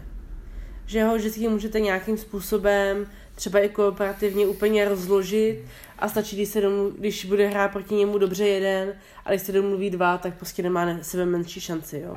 Takže jako, že hodně lidí třeba říká, no ale to já nebudu hrát, nebo s váma to nebudu hrát, protože vy už to hrajete dlouho a vy přesně víte, co máte dělat a kam budete dávat žetonky a kam postupovat, efekt tak tady vám to je úplně jako k ničemu. Hmm, hmm. A tak zase na druhou stranu není to hra, kterou můžete hrát ve skupině třích lidí a přivzít tam někoho, kdo umí akorát osadníky z Katanu, hmm. protože v tu chvíli ho ty tři rozdrtí úplně strašným způsobem, samozřejmě. Jo, nebo když tam budete jeden sám proti takovýmhle třem jako light hráčům, tak pořád je to hráčská věc, ale není to prostě uh, něco, co se učíte nějakou dlouhou dobu. A, není a tak... to na dlouhý hraní, není to dlouhý na, na rozložení, ani jakoby na pochopení. Ve výsledku je to fakt jako rychlý, svížný a jednoduchý. Ta mechanika je fakt jednoduchá, je tam o tom si prostě zhodnotit jenom kdy, co se ti vyplatí dělat, kdo, co bude dělat soupeř a jestli tebe to bude ovlivňovat natolik, aby si se tím musel zaobírat, hmm, hmm. a nebo to prostě jako vynecháš. Hmm. Jo, ale myslím, že si, že mechanicky ta hra je jednoduchá. Hmm. Fakt jakože i pravidlově je to prostě jednoduchý, daleko víc člověk musí hlídat soupeře, ale je to všechno krásně přehledný. Přesně jako vidíte, co on může vlastně dělat, aniž byste musel zkoumat nějaký kartičky před ním vyložení, co má nějaký technologie hmm. a podobně, co se stává. A bylo to jako nepřehledný. To je super v tom, že prostě k němu kouknete na ten board, vidíte přesně, co má, co může dělat, a je to takový přímočarý, čistý a záleží, co ještě s tím vymyslí. Chci říct, že jako duší šachista tady jako si bude chrochtat. To, jo, jako ve výsledku ty, ty vidíš, co ten č- člověk má jako mo- za možnost udělat. Jako, já musím jako souhlasit, protože třeba, když, to, když jsme to srovnávali na začátku, třeba s Pax Renaissance, kterou já třeba mám jako strašně ráda, tu hru, protože se mi prostě líbí jako obecně, ale prostě já jako takový, jako řekněme, já nejsem tady ten člověk, který by tady chtěl patnáct minut dumat nad tahem a vymýšlet, jestli když udělám tady ty dva kroky, tak tam ty udělají tři kroky a potom čtyři kroky. Já prostě ráda hraju jako spíš dynamicky a třeba tam přesně ty vyložené kartičky mě strašně eliminují, protože já bych musela přesně u každého toho hráče prostě jako přemýšlet mm, nad mm. pěti kartičkama, šesti, kterou z nich vybere, nevybere jí, nebo to, což třeba mě jako zase v tu chvíli tolik nebaví, jako... Jo. A je fakt, že pak se Renaissance tímhle se vám dá, dá i vyhrát. Já si pamatuju, jak jsem jednou vyhrál, na to, že jsem líznul kartu, hmm. pak jsem jí celou dobu sisl v ruce, vy jste netu, všichni zapomněli, že něco takového v ruce mám. A ono to mělo strašný efekt jako na konci, jo, že no, ale, tam je to ale, o tom... Ale, ale ty nemáš šanci ani hlídat u těch, já bych hrát ve čtyřech Pax, tak nemáš šanci prostě každýho toho hráče hlídat, co přesně má vyložení a co přesně s tím dokáže udělat. Jo. Tady to máš krásně čistý, přehledný, ty prostě koukneš a vidíš. Jo, jo. Nemusíš nic číst, nic kombinovat složitě, vidíš, co může dělat a jenom si to snažíš, jak bys to zoptimalizoval ten jeho tah. Hmm. Jasně, jako, že, že když už my třeba to máme tak trošku jako nahraný a dobře by si vysvětlil ty pravidla, jako jednoduše, tak si myslím, že bychom to zahráli jako zcela jako dobře, jako hned. A tam v tom jako prostě, jako myslím, že, že to je jako z těch her jako jednodušší. Hmm, hmm. Když to tak jako vezme, možná, že i ten Pax Pamir je takový jako podobný, ale že prostě tady ta si mi zdá pořád taková jednodušší a svěžnější možná i. Jo. Jo, prostě to na tom se mi líbí, to je tam jako podle mě jako největší plus té hry je to, že je to konfliktní hra a je to konfliktní hra, která je naprosto přehledná. Jo, u těch konfliktních her prostě bývá problém toho, jakmile máš prostě více jak čtyři karty na osobu s různýma technologiemi nebo možnostma. A to nemluvím o tom, že ta karta má ještě víc možností než jednu, takže to nemáš šanci jako uhlídat nebo zapamatovat si. Tady to je prostě krásně viditelný, co ten člověk může dělat, čeho chce, tak částečně dosáhnout tušíš a můžeš na to reagovat. Mm-hmm. No a já vytáhnu ještě jeden plus za mě, že přesto všechno, že to vlastně, teď to spíš o tom fakt mluvíme z pohledu té hry, tak já, co jsem se snažil prostě načíst a naposlouchat na tohleto téma těch, toho opia, těch opiových válek, tak ono je to fakt jako dobrá simulace, protože to všechny ty mechaniky, které tady jsou, tak opravdu mi dávají smysl ve vztahu k tomu, co, co se tam skutečně historicky dělo. Že tady ne, já tady nevidím takovou tu nějakou takový ten herní kompromis, jo, kde, kde prostě designér udělá něco, aby to klapalo jako hra a už od, odběhne od toho, že už to ne, je tam něco nehysterického, jo, nebo nějaký mechanismus, který je navíc. Mě to tady prostě zaklapává jako velmi dobře a myslím si, že tady je prostě vidět toho, jako znalost toho designéra prostě tě, tě, tě, těhle těch oblastí a to třeba je pro mě strašný plus. Jo, jako upřímně, kdyby tohle bylo jako s nějakým sci-fi tématem, tak jo, byla by to dobrá, drsná hra pro mě, ale to, že to je jako ve skutečnosti dost krásně s takovým málem simule opravdu to a ukazuje tu celkem jako na první poslech možná obskurní, ale pro mě dost významnou jako e, historickou situaci a že to právě na to nekouká z nějakého toho válečného pohledu, ale opravdu z toho, z toho ekonomického pohledu, tak to je fakt jako super. Jak bych řekla, tam trošku odráží i taková ta čínská nántora ty pragmatičnosti, úplatnosti a pospolitosti. Jo, toto. V tom, že něco někde na konci prodají, jo. No a i třeba prostě obrázky v těch pravidlech je jich pár, jo, ale tady prostě máte obrázek, kde jsou e, v Hongkongu dva domy těch dvou vlastně těch, e, těch dvou podnikatelů, jo. Vedle sebe tady prostě tak, jako fotka skutečná, jo. Takže to je jako pěkný, nebo prostě ty designer notes, prostě si člověk jako přečte o tomhletom tématu, dozví se toho dost, takže to je jako za mě, za mě je to jako jeden z těch významnějších plus, no. Mínusy. Jdem na to? Hm. Já jsem zvědavý, jestli se vám něco nelíbilo, nebo... No, já bych řekla, že načíst správně pravidla jo. je poněkud prekérní situace. Vzhledem tomu, že jsme asi třikrát nebo čtyřikrát za sebou to hráli a vždycky jsme objevili nějaký další malý, drobný pravidílko, který mělo ale velmi, velmi významný vliv na to, jak se to hraje.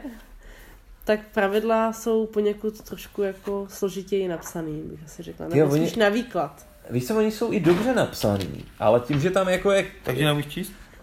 Hm?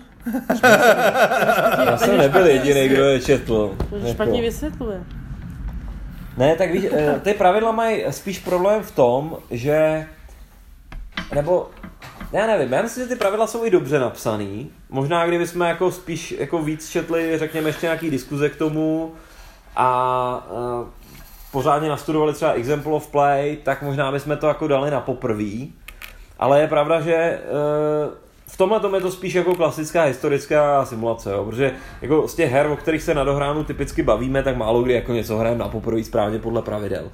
Těm hrám to neškodí.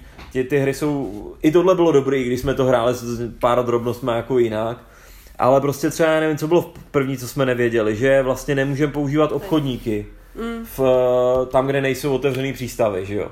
Jako drobnost, prostě je to tam jedna větička, nebo nějaký kus věty, jo. Potom... Tady je to hezky znázornění, by to zajímalo. Na té mapě.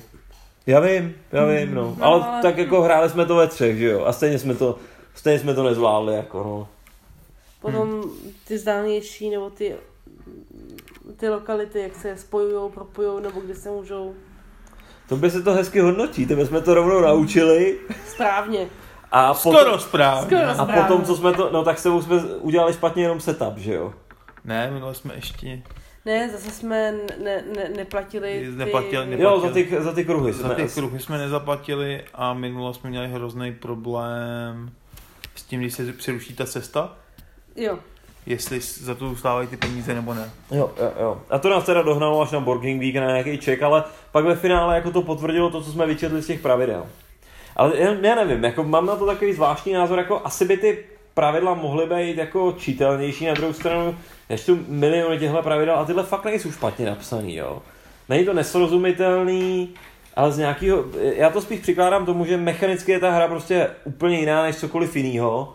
A to je prostě problém, jo. Já třeba vím, že recenzovali jsme kdysi Churchilla, to je taky velká hra, taky to není složitá hra a problém jako proč s těma pravidlama je v tom, že je to nový, že tam je téměř není žádná mechanika, kterou by se někde už jinde hráli, jo.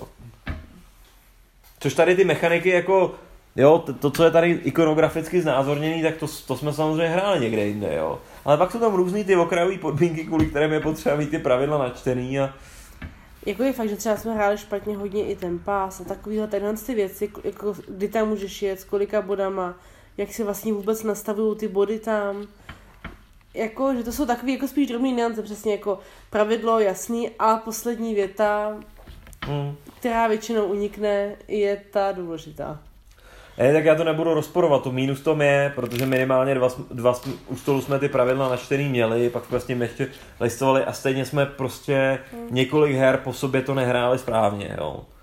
Což jako mě to tak u těch her nepřekvapuje, ale zase když to s tím půjdete do té skupiny těch, třeba těch spíš těch eurohráčů, tak ty budou očekávat to, že jim vysvětlíte perfektně pravidla hned na začátek já, a nebude tam chyba. Já myslím, že ty eurohráči to ve výsledku jako stejně odmítnou tu hru, co já mám zkušenosti. Jo? Hmm. Oni, oni, většina jakoby, těch eurohráčů nemá úplně rádo to pojíždění a když uděláš pojezd, z kterého výslovně nic nezískáš, tak to taky nemají rádi. No tak to tady je celkem populární, že jo? Jo. Uh-huh. No získáš z toho dobrý pocit. Ale... A donutíš i toho hráče, že využije svoji věc na věc, která mu do budoucna nic nepřinese a ty se zbavíš. To byl ten tak, co jsem tě nutil já, tak já jsem se zbavoval vlastně konkurence tím. Hmm, hmm. Protože... Částečně mě tohle otvíralo tu další možnost, že se rýsovalo nějaké vítězství na tu revoluci v Číně, hmm. když budu mít hodně těch žetonů na té mapě, i když tam tedy nebudu nic vydělávat. No. A to jsme ještě nezmínili, ale už mě to před chvilkou taky napadlo, pak jsem na to znova zapomněl. Je tady ještě jedna podmínka vítězství, je tady vlastně náhlý vítězství a to je tehdy, když se vyčerpají kostky v tom dice poolu, což vlastně znamená to, že je tam velká poptávka neuspokojená po tom opiu a je tam řečeno, že dojde k destabilizaci té Číny, k nějaké jako revoluci nebo k něčemu takovému. To se historicky nestalo, ale zřejmě to k tomu jako trošku směrovalo.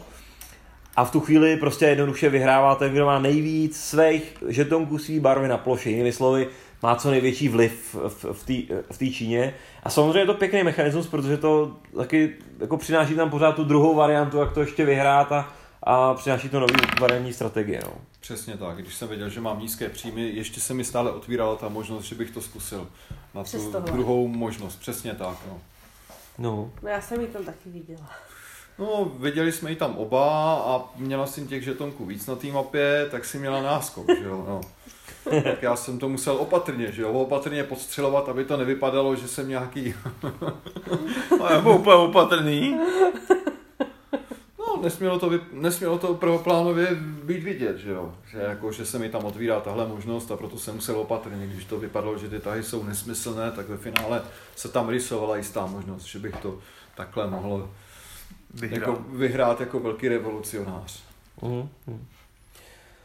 No já zmíním teda další, další mínus za mě, ale je to takový jako mínus, ne mínus, ale myslím, že pro spoustu hráčů bude, možná vlastně trošku zduplikuju to, co jsi říkal, ale ono je to trochu i mínus pro mě v tom, že uh, ta hra je až tolik drsná a až tolik jako hra, že já si opravdu dost často spíš užívám to, že hrám nějakou simulaci. Je tam větší míra náhody, něco se povede, nemusím o tom tak přemýšlet. Tady prostě jako, jako člověk neustále musí laborovat nad tím, co všichni udělají. Je to strašně krutý, jako, je to takový, jako je to super, ale nemohl bych to hrát každý týden, tohleto. Ale já nevím, vy jako moc laborujete, já, já většinou hru jenom podle citu. Já moc nelaboruju. Já vám jako tady, já vám to ráda občas pohatím. Ale jako, že bych tady jako vymyšlela, že když tady tomu vezmu, tady v tom kole jeden bod a tam ten druhý, by tam případně dala tohle, takže já potom za dva kola, za dvě koly získám bod a půl nebo dva body zpátky. A hlavně tady je to prostě jako čistý, tady je to hrozně jako jednoduchý.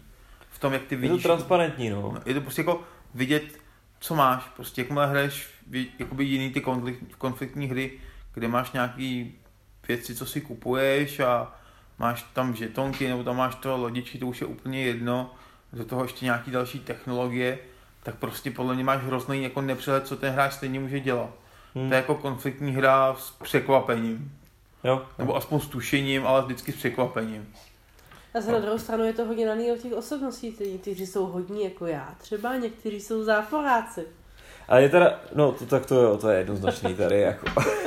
Jsi záporák, já ne. No ty taky. Já mám zásadní pozice a brzdění ostatních, no, základní strategie. Ne, ale jako, to, to, to je, možná bych to hodil teda trochu i do plusů, protože je fakt, že Zuzko, ty to hrají opravdu takhle, jak jsi teď popsala a dneska se nás vydrtila jako úplně brutálně všechny, jako ve hře pěti lidí, jo, takže je vidět, že ta, ta hra se dá hrát i jako intuitivně a pořád se dá jako vyhrát, jo. Jako já neříkám, že bych jako nad tím časem zapřemýšlela, jo, ale viděl jsi, že jsem mohla vyhrát na Dice Pools a nerozmyslela jsem si to správně. Ale tak to je, bylo vidět, že t, t, a tak... Ty se pohybovala v tom příjmu v těch výšinách, kde, kde já ani jsem nevěděl, že tam ty čísla na té tabulce existujou, jako. To by se ten biznis rozděl úplně krásně, no. Hmm, to jo. Ale je fakt, že jsme dneska zažili, jako, musíme se o to podělit, jako, když jsme si říkali, jak je možný, proč tady jsou čísla od minus čtyři v, v penězích do plus osmnáct, jsme se teda pohybovali nula plus jedna plus dva a zase minus jedna minus a dneska jsem se dostala k desítce a jedenáctce. Takže asi tam mají i svoji roli tyhle ty ostatní čísla, hmm. které v předchozích čtyřech kolech nám nějak jako byly zapovězený, bych řekla. No mě byly zatím vždycky, no. Tam mi se nekoukej, dva jsou dobrý počet. No. V pěti lidech je to zvláštní tím, že ten kanton je otevřený, takže se dá okamžitě zahájit tím, že se rychle udělá jeden řetěz a rychle se dá odstartovat. Když to v těch hrách v menším počtu lidí není žádný přístav otevřený, takže je složitější zkompletovat řetězec. Je tam spousta cest, je tam spousta cest, jak se dá překazit ten řetězec, že se tam zahraje ta policejní akce, že se tam zavře ten pašerák. Když to ta hra v pěti hráčích prostě má rychlej start. Je taky kratší, má jenom tři kola.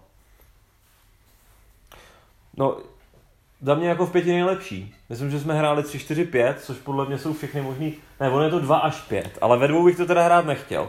To by byla extrémně šakující hra, tohleto. Já si myslím, že to by bylo úplně jako... To jako opravdu, to by bylo o tom, kdo Sekiristý. Víc vidí, co ten druhý jako... To bych nechtěl hrát ve dvou asi, no. To je, ale... to je přesně ten problém třeba, když to porovnáme s takovými těma obyčejnýma hrama, jako jsou uh, Settlers, jako z Root Imperia, to je karetka, kde má každý svoji nějakou frakci, vyvíjí se, staví spoustu budov a toho. A jak má to prostě hraješ ve více jak ve dvou hráčích, tak nemáš přehled už těch zbylejch. Ty, když hraješ ve dvou, tak máš přehled. Vím, co má, co si kupoval, jak funguje. Jak má to hraješ ve, ve dvou, ve třech, ve čtyřech, tak je to hezká food hra, ale nemáš to šanci kontrolovat. Mm. Tady prostě bylo super, že můžeš kontrolovat ty št- v těch pěti hráčích, ty čtyři může bez problémů kontrolo- kontrolovat furt. Mm. No taky se s nás brzdí dva hráči než čtyři hráči. V pěti lidech už nemám šanci nikoho moc brzdit. Když to, když hrajeme ve třech, tak ty dva dokážu docela hlídat a brzdit. Záleží, když se, myslím, že kdybychom se jako my dva jako kosili spolu a byli jako roztrhlí, že by to bylo daleko úplně jiný. Určitě, kdybychom na začátku udělali kartel, tak bezesporu. No, jako za mě, podle mě čím víc, čím víc tím líp v téhle hře, ale zahrál bych si to klidně i v těch třech. Jo, myslím, že to není špatný, ale v těch pěti je to výrazně jako lepší, no, je to... Asi, asi když, když budeme mít skupinku ve třech, tak budu navrhovat jinou hru než tohle, ale v těch pěti je to opravdu jako, jako dostatečně divoký. No. Já si myslím, že i ve čtyřech to bylo jako fakt dobrý, ale v těch pěti už je to takový jako veselější. No. A nemůžu v těch čtyřech spíš vzniknout takový jako dvě koalice proti sobě? To se nám teda to se nám nestalo. A ono je to hlavně tím, že minimálně jsou tady ty tři druhy těch... No stejně, těch... Jako furt můžeš udělat podle mě jako dvě koalice, že... Když tak... jsme hráli ve čtyřech, tak to svým způsobem bylo, jeden byl na lodičky, jeden byl na opium, jeden byl na obchodník a tam dal všechno. A myslím, že to vyhrál jako. Hmm. Já si pamatuju. No, víš, ale kdyby vznikly jako by dva kartely, že obchodník, lodička, nebo lo, lodička... lodička, bednička, kombinace, že každý dělá z nich tohle a doplňují si se jenom obchodníkama. To by mohlo, mohla být skoro zajímavá situace. To by mohlo být zajímavý někdy takhle zase zahrát. Víš, jako, že jestli tam nemůže vzniknout takovýhle jako kombo dvou týmů skoro proti sobě, hmm. kde potom jeden z toho týmu toho druhého podrazí, aby na to viděl. Byste tam nesměli mít tonouška, protože já bych na to asi jako trvale nepřistoupil. Možná nějakou, nějaká krátkodobá dohoda, ale že bych trvale udělal nějaký kartel, to nevím. No, no tady... tam, mně se na tom líbí prostě, že v tu chvíli, kdybych měl přijetost podříznout tu konkurenci, tak to bez váhání udělám. To je jasný, to prostě v té fázi, kdy, kdy máš víš o tom, co, co, co, jak moc bohatý je Londýn, nebo jak moc dobrá je tam hodina. Jako já bych s tebou ten deal udělal, ale jakmile bych tě přestal potřebovat, no, tak bych tě vrazil kudlo do žeber. Klasický biznis. Hele, tak po... napadá vás teda ještě nějaký mínus? Jsem to dělal dobrá hra. Jo. Já teda ještě jedno zmíním, ale je to takový jako to vše... Pro některý hráče si myslím, že by mohla být mínus, uh, že přece jenom jako z pohledu té historie tam není nějaký hluboký ten storytelling, nejsou tady žádný karty s nějakýma událostma. Uh, prostě upřímně řečeno je to tak, že abyste v tom viděli tu historii, tak si minimálně musíte přečíst ty designer notes, jinak nebudete vědět, co je ten, ten nápis Lin Zexu na tom jednom žetonku, jo, který je jiný než ostatní. Ale... Jako, i tak, jako je, je to fajn, ale prostě uh, je to spíš v té kategorii těch her, které jsou v tomhle víc abstraktnější. Na druhou stranu je to jediná věc na tohle, tohle, tohle téma, podle mě neexistuje druhá hra na, na, na stejnou vlastně historickou událost nebo historický období. Uh, takže i tak, jako, jo, může, může to být pro někoho mínus. Tak zase na druhou stranu, co bys tam chtěl historicky vykládat, jo? Jo, tak já jsem zjistil, že třeba jako oni o tom natočili i nějaký filmy, jo, a t- takový záležitosti, takže ono by to šlo zpracovat úplně jiného úhlu pohledu, ale pak už by to třeba zase nebyla taková jako z- zajímavá ekonomická hra. Pojďme na závěrečný slova. Tak to vezmeme nějak do kolečka. Začni, Michale. Já ne, ne, začínám, začínáš ty. Ach jo. Uh, ty vezmi stručný. Jasně, uh, tak... Mně se Infamous Traffic jako jednoznačně líbí. Uh, myslím, že Cole Wehrleho budu sledovat, jako, myslím, že mám jako ambici zkoušet všechny možné jeho hry. Uh, líb, líbí se mi to, že to prostě, že to je jako dost netypický pohled na historickou událost, o které bych se možná jako jinak nic nedozvěděl, a přitom je to opravdu hodně zajímavá uh, jako multiplayer hra, kterou opravdu se dá odehrát rychle. Baví spoustu lidí a člověk se v tom může jako dívat na ty historické souvislosti, ale zároveň si prostě natvrdo užije tu hru a prostě tu story toho, že jako uh, sice úspěšně jako uh, se třeba lídr v těch uh, v tom loďstvu, který dováží to opium do Číny, ale pak se vrátím do, do Londýna a tam prožiju nějaký skandál a body mi jdou skoro do záporu a tak. Takže prostě z tohohle pohledu pěkný, je to jako drsná hra, takže jak jsem říkal, jako nechtěl bych to hrát pořád, ale jednou za čas si to rád zahraju a myslím, že teď, když jsme to konečně ty pravidla jako zvládli a pronikli do toho, tak i když to zahrajeme za delší dobu, tak to prostě půjde a jako pronikneme do toho rychle. Dneska jsme si prakticky nic nevysvětlovali, že jo, prostě jsme hráli a to jsme měli přes měsíc interval od toho posledního hraní, takže prostě už to, jako to šlape potom v té skupině. No tak já budu pokračovat. Jako já si myslím, že to není hra pro úplně začátečníky. Možná, že opravdu pro někoho, kdo už aspoň trochu někdy něco hrál a jako umí trošičku více jako se orientovat v takovýchhle věcech, takže jako pro úplný nováčky nebo někoho, kdo si řekne, že to vlastně je de facto jednoduchá hra, tak to zase úplně tak jednoduchý není. Na druhou stranu třeba mně se líbí víc než Pax Pamir, třeba. A myslím si, že je oproti těm jiným hrám třeba taková jako pro mě jako rychlá, je to docela zábava, i když si říká, že to je drsný, jako jo, ale pobavit se na cizí účet je vždycky sranda. Takže za mě jako je to jako tady v tom pohledu, jako je to fakt jako dobrý koukat se, jak se tady prostě třeba nějaký dva úplně masakrou je. Občas sama zasmáte tomu jejich jako mírnýmu neštěstí, když to neohrozuje teda vaše, vaše jako ambice v obchodování. Takže bych ji určitě doporučovala už tím, že se dá zahrát asi tak za dvě hodinky, když už to trošku umíte, úplně v pohodě, asi by se dali zvládnout i čtyři kola, takže za večer třeba dáte i dvě, že to není jako, na, jako úplně roztáhaný, takže jako, říkala, že palec nahoru. Za mě dobrý, já myslím si, že ta hra je opravdu přístupná, prostě, že se, když to aspoň v té skupině, aspoň jeden člověk dobře ovládá tu hru, tak si myslím, že se to dá i vysvětlit méně zkušeným hráčům. Že bych se nebránil to ani tu hru takhle jako přinést i nějaké, do nějaké společnosti, která třeba i nemá zase tak velkou zkušenost s hraním. Ta hra je sice složitá, ale pořád se dá hrát i na ty jednodušší úrovni, že ty lidi zase nebudou příliš spekulovat a promýšlet, jak koho škodit a zabrzdit, a že tam budou hrát jednoduchým stylem a budou tam dávat bedničky s opiem a lodičky a počítat si veselé, veselé příjem a nebudou tolik přemýšlet, jestli tam na někoho můžou zaříznout. Já si osobně myslím, že je to hra taková jako lehká, na Wargamu je to super mega lehká hra, super přehledná a super rychle naučitelná. A myslím, že to je třeba takový krok dál za klasickýma takma Ameritrashovýma hrama. Jo, že myslím, že lidi, co hrajou Ameritrash a mají prostě rádi konfliktní věci, tak by se jim to mohlo líbit taky a uvidí to v tom hrozně rychle. Jo, že to víš, co něco jako nabízí, co tam můžeš dělat konfliktně, co ne. A můžeš pochopitelně hrát tu hru těma dvouma stylama. Můžeš zkusit hrát naprosto nekonfliktně, jenom optimalizovat. A nebo můžeš hrát tím podrážením a držet ty hráče na úzdě i ostatní a zároveň z toho ty něco získáš. Hm. Tak jo. Tak to byl Infamous Traffic. Obchod s opiem a otvírání Číny. Vyzkoušejte si, jaké je to dovážet opium do Číny. A velký historický odkaz to má? je to Hongkong, který už vlastně Anglie vrátila.